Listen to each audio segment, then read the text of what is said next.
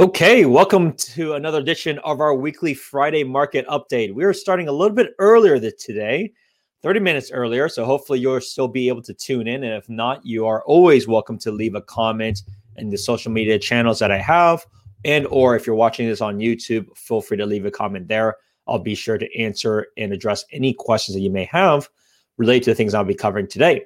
But lots of big news for the week. Number one, Biden capital gains tax proposal, what, how it would hit the wealthy. So pr- the Biden has proposed uh, for a 43.4% long-term capital gains increase. As of right now, for those that maybe own stock or have dealt with this before, it's typically at about a 20% capital gains tax plus a 3.8% surtax. So it's kind of a net right now is about 23.8%. So it's a pretty substantial proposal in terms of uh, increases. What's interesting about this is that this is even higher than many um, just even ordinary income. So they're really ta- they're really trying to propose this to tax at some of the highest rates. Now, what do I personally think? I think this is a I don't think it's likely to pass given there's just this is a very big ramification when it comes to um, that kind of massive hike. But don't be surprised as well that you may see something in between. I don't think it'll be this amount, but I, I think it would it should be some sort of increase. So be aware of that. Now, doesn't mean that we should see people panic selling or people um, just just you know work with their accountants to go over options. Keep in mind this is a proposal, so it's not a guarantee at this point, but it does bring up the conversation because the fact is the government is printing a couple trillion more dollars into the economy. There's all sorts of these wild proposals that they want to do in terms of infrastructure, in terms of relief, uh, and so on and so forth. And so at the end of the day, they have to figure out ways to pay for this, even though a lot of it may be, quite frankly, somewhat unnecessary spending. And you may also ask, like, where is that going? So I think, in my opinion, several things will happen with this. I don't think it's going to be this amount. I think it does bring the dialogue in place for, for something, in my opinion, likely somewhere in between.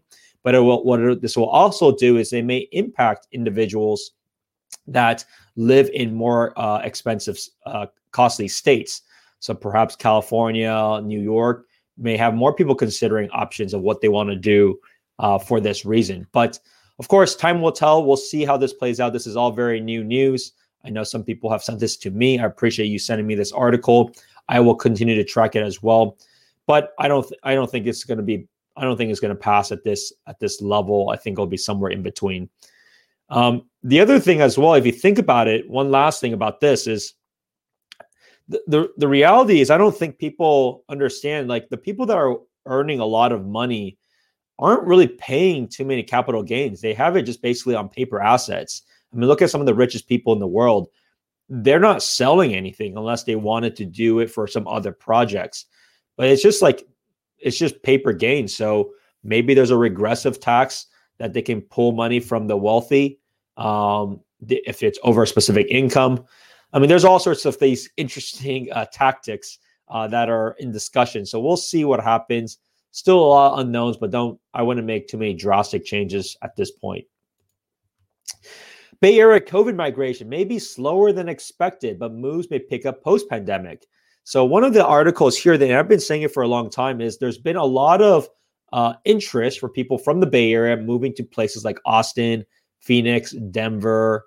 Uh, I'm surprised Portland and Seattle on this list. I think for Seattle, a lot of people tend to go back and forth. I actually have some clients coming from Seattle. A lot of people live in Seattle when they're younger, and then once they want to have a family, um, the quality of life in terms of like the sunshine and just the general mood becomes more and more of an impact. So there's interesting enough, there's people coming from Seattle to the Bay Area.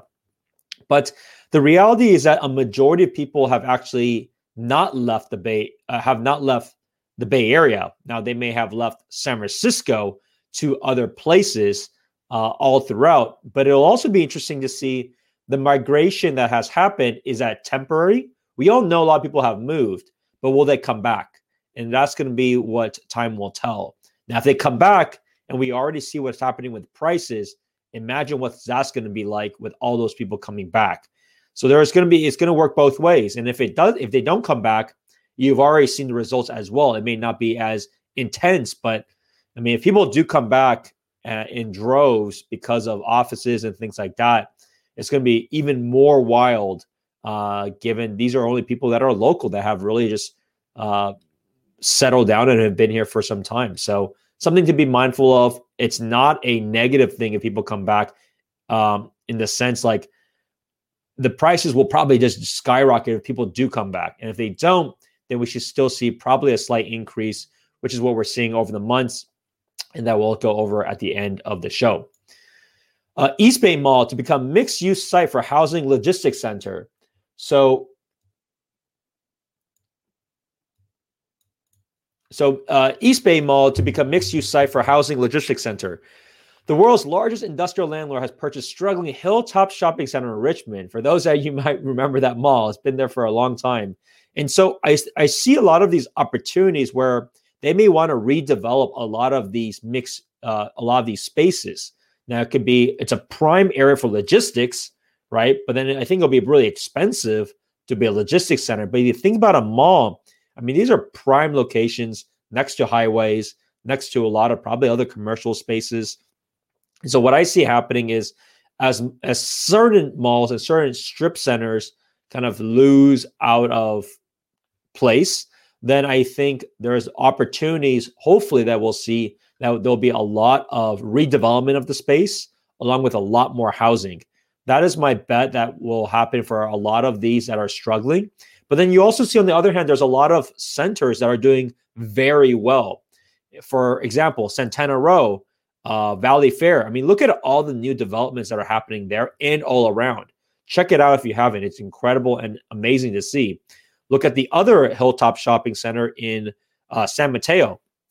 Like that's in, completely renovated, beautiful place. Lots of uh, stores all around. You have like Whole Foods, Trader Joe's, everything all around it. So I suspect that'll be the happen. That'll be the case where you have a divide of two.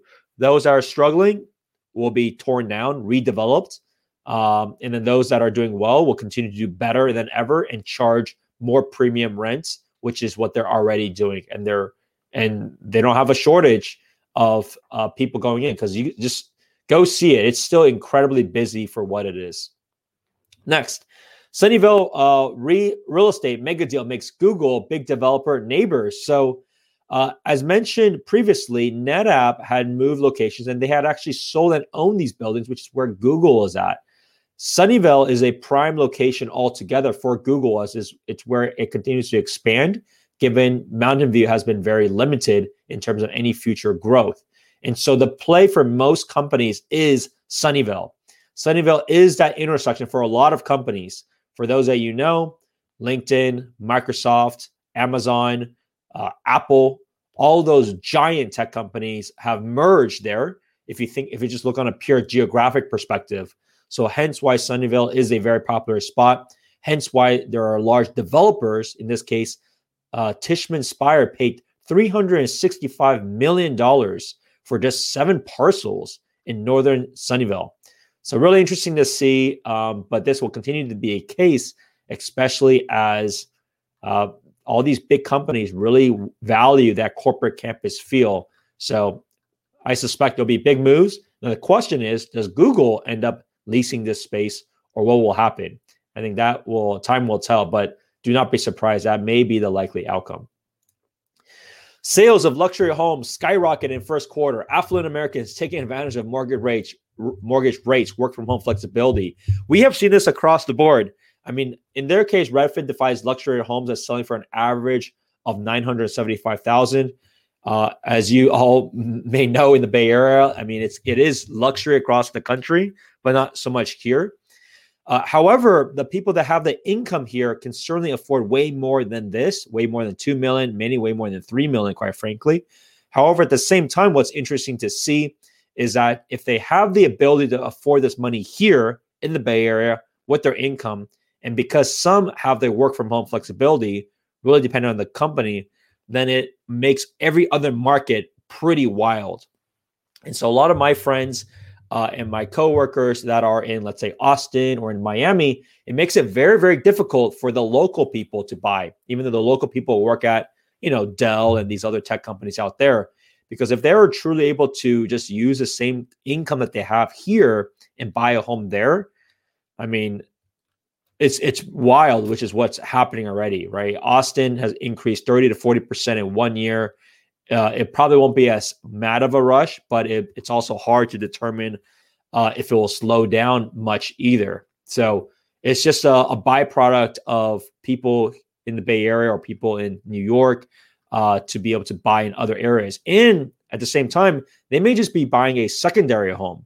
And so at that point, they need they don't really care as much of wanting to shop every week. They just want to settle down, find a place, move on. That's the whole reason why they found another place to begin with. So, really interesting to see, but the data shows for itself. Last but not least, mortgage rates dropped below 3% for the first time in months. I would say use this as an opportunity to refinance for home shoppers to take advantage of this market right now. Uh, these fluctuate all the time. While the long term trend likely will be um, an increase in terms of uh, mortgage rates, there may be occasions that it will drop like it is today. So use this as an opportunity to refinance if you haven't done so. Use this for an opportunity to potentially buy. It's a little bit harder though to time the purchase side of things, but it's something just to be mindful of. Of like these low dips and low amounts don't happen, don't stay in for a long time. So take advantage of it if you haven't already. If you don't know, my wife is a mortgage lender as well. Happy to do refinances there, but it really depends on what your current rate is, and, and then we'll figure out a game plan from there. Okay. And last but not least, let's take a look at the market data. So, San Mateo County, 174 new listings this week. It is a drop of what it has been in the last couple of weeks. It's about a 10% drop. But look at the contingent pending of 199. It is higher than before. So I suspect prices will probably end April, even though we only have about a week left. I suspect it'll start, probably be a little bit higher. Um, that's my bet for single family, but nothing crazy as you can see. It has kind of leveled off from March, even though it's been a big increase, 20% increase in the last two months. Condos, townhomes, on the other hand, continue to increase uh, as people go back into the local cities and local areas. Let's take a look at Santa Clara County. Santa Clara County, I mean, look at the number of new listings 593. For all the, of you that are complaining about the lack of inventory, I'm going to call BS on that. The reality is, as you can see, there are a ton of properties on the market. If you're not finding anything, it's because your search parameters are not accurate. That's the problem. It's nothing to do with the amount of properties. This is like, I mean, this is this is already 30% higher than pre-COVID. I mean, how much more do you need? So the reality is for your search in Santa Clara County, if you're not finding much, you need to change your parameters. It may be because, as you can see, the prices have increased pretty substantially over the years, or not even over the years, sorry, over the months. So that may be the reason why you're not finding much is because you need to either change the budget or change the scope of what you're looking at. Because you can see condos and townhomes have also increased throughout the months. So that's the main problem if you're not finding anything. I'm telling all of my clients right now in this market, you should easily be finding at least eight homes to see a month. Otherwise, your search parameters are way too uh, tight or they're just not realistic because you see there's not an issue there. Alameda County, look at this. Incredible. I actually looked at the figures this week with another client uh, that is looking in Alameda County. Uh, these numbers are true. There is no typo when it comes to this. Very steep increases when it comes to single family houses. So be wary of that. That is something just to expect um, in Alameda County as you compete for single family houses there, especially because the price per square foot there is much lower than across the bridge. At the same time, you can see condos and townhomes been relatively flat. Um, has been an increase throughout the few months, but has actually been a drop since uh, March. So much less competition for condos and townhomes. Contra Costa County, incredible growth as you can see as well. I mean, these are staggering numbers. Continues to be, do very well. It is a little bit lower than what we had saw of last week, but continues to be just really, really incredible growth. I mean, look at this.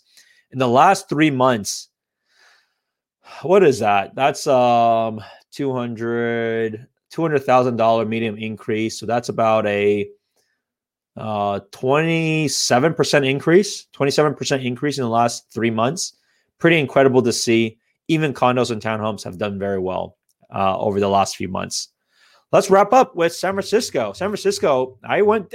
I, I went back to San Francisco for the first time in a long time. Had a great, wonderful birthday party events. Great to see people get together again. Vaccines being rolled out.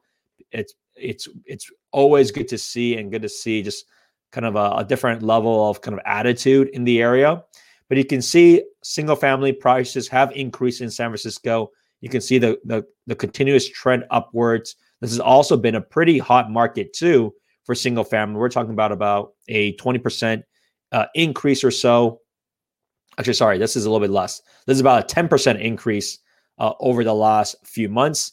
Condos, though, have been relatively flat. As you can see, there was a pickup in the winter season, but now it's been relatively flat. So, not too much crazy activity there. I, but I tell clients, hey, look, if you're looking at condo, it's it's not a bad time. I mean, relative speaking, because everywhere else has increased by a lot. But at least in this area, it's been relatively flat. You have a lot of options, and it's been a bit, it's been a popular discussion point for a lot of people as they want to get back to the city. It's a great opportunity for those that want to live in this city with some of the lower prices that they have seen, especially relative to the rest of the Bay Area and for the rest of the uh, country altogether. Doug, thank you for tuning in. Uh, always good to hear from you. Hopefully, I'll be able to help you with your uh, home sale in the future. And uh, that's what wraps it up for this one. There will be no show for next week because I am going to Cabo. So I'll be out from Sunday to Friday. No show next week. Of course, I'll be around. It'll be a mastermind. It'll be a lot of fun out there. I got my second vaccine shot. So um, me and the wife and several others will head out to Cabo for a real estate mastermind. But I appreciate you tuning in as usual. If you have any questions, let me know. But I will see you in two weeks. Have a good weekend. Bye now. Thanks for tuning in to another episode of this podcast. If you like this show, please be sure to leave a five star review for wherever you have searched for it.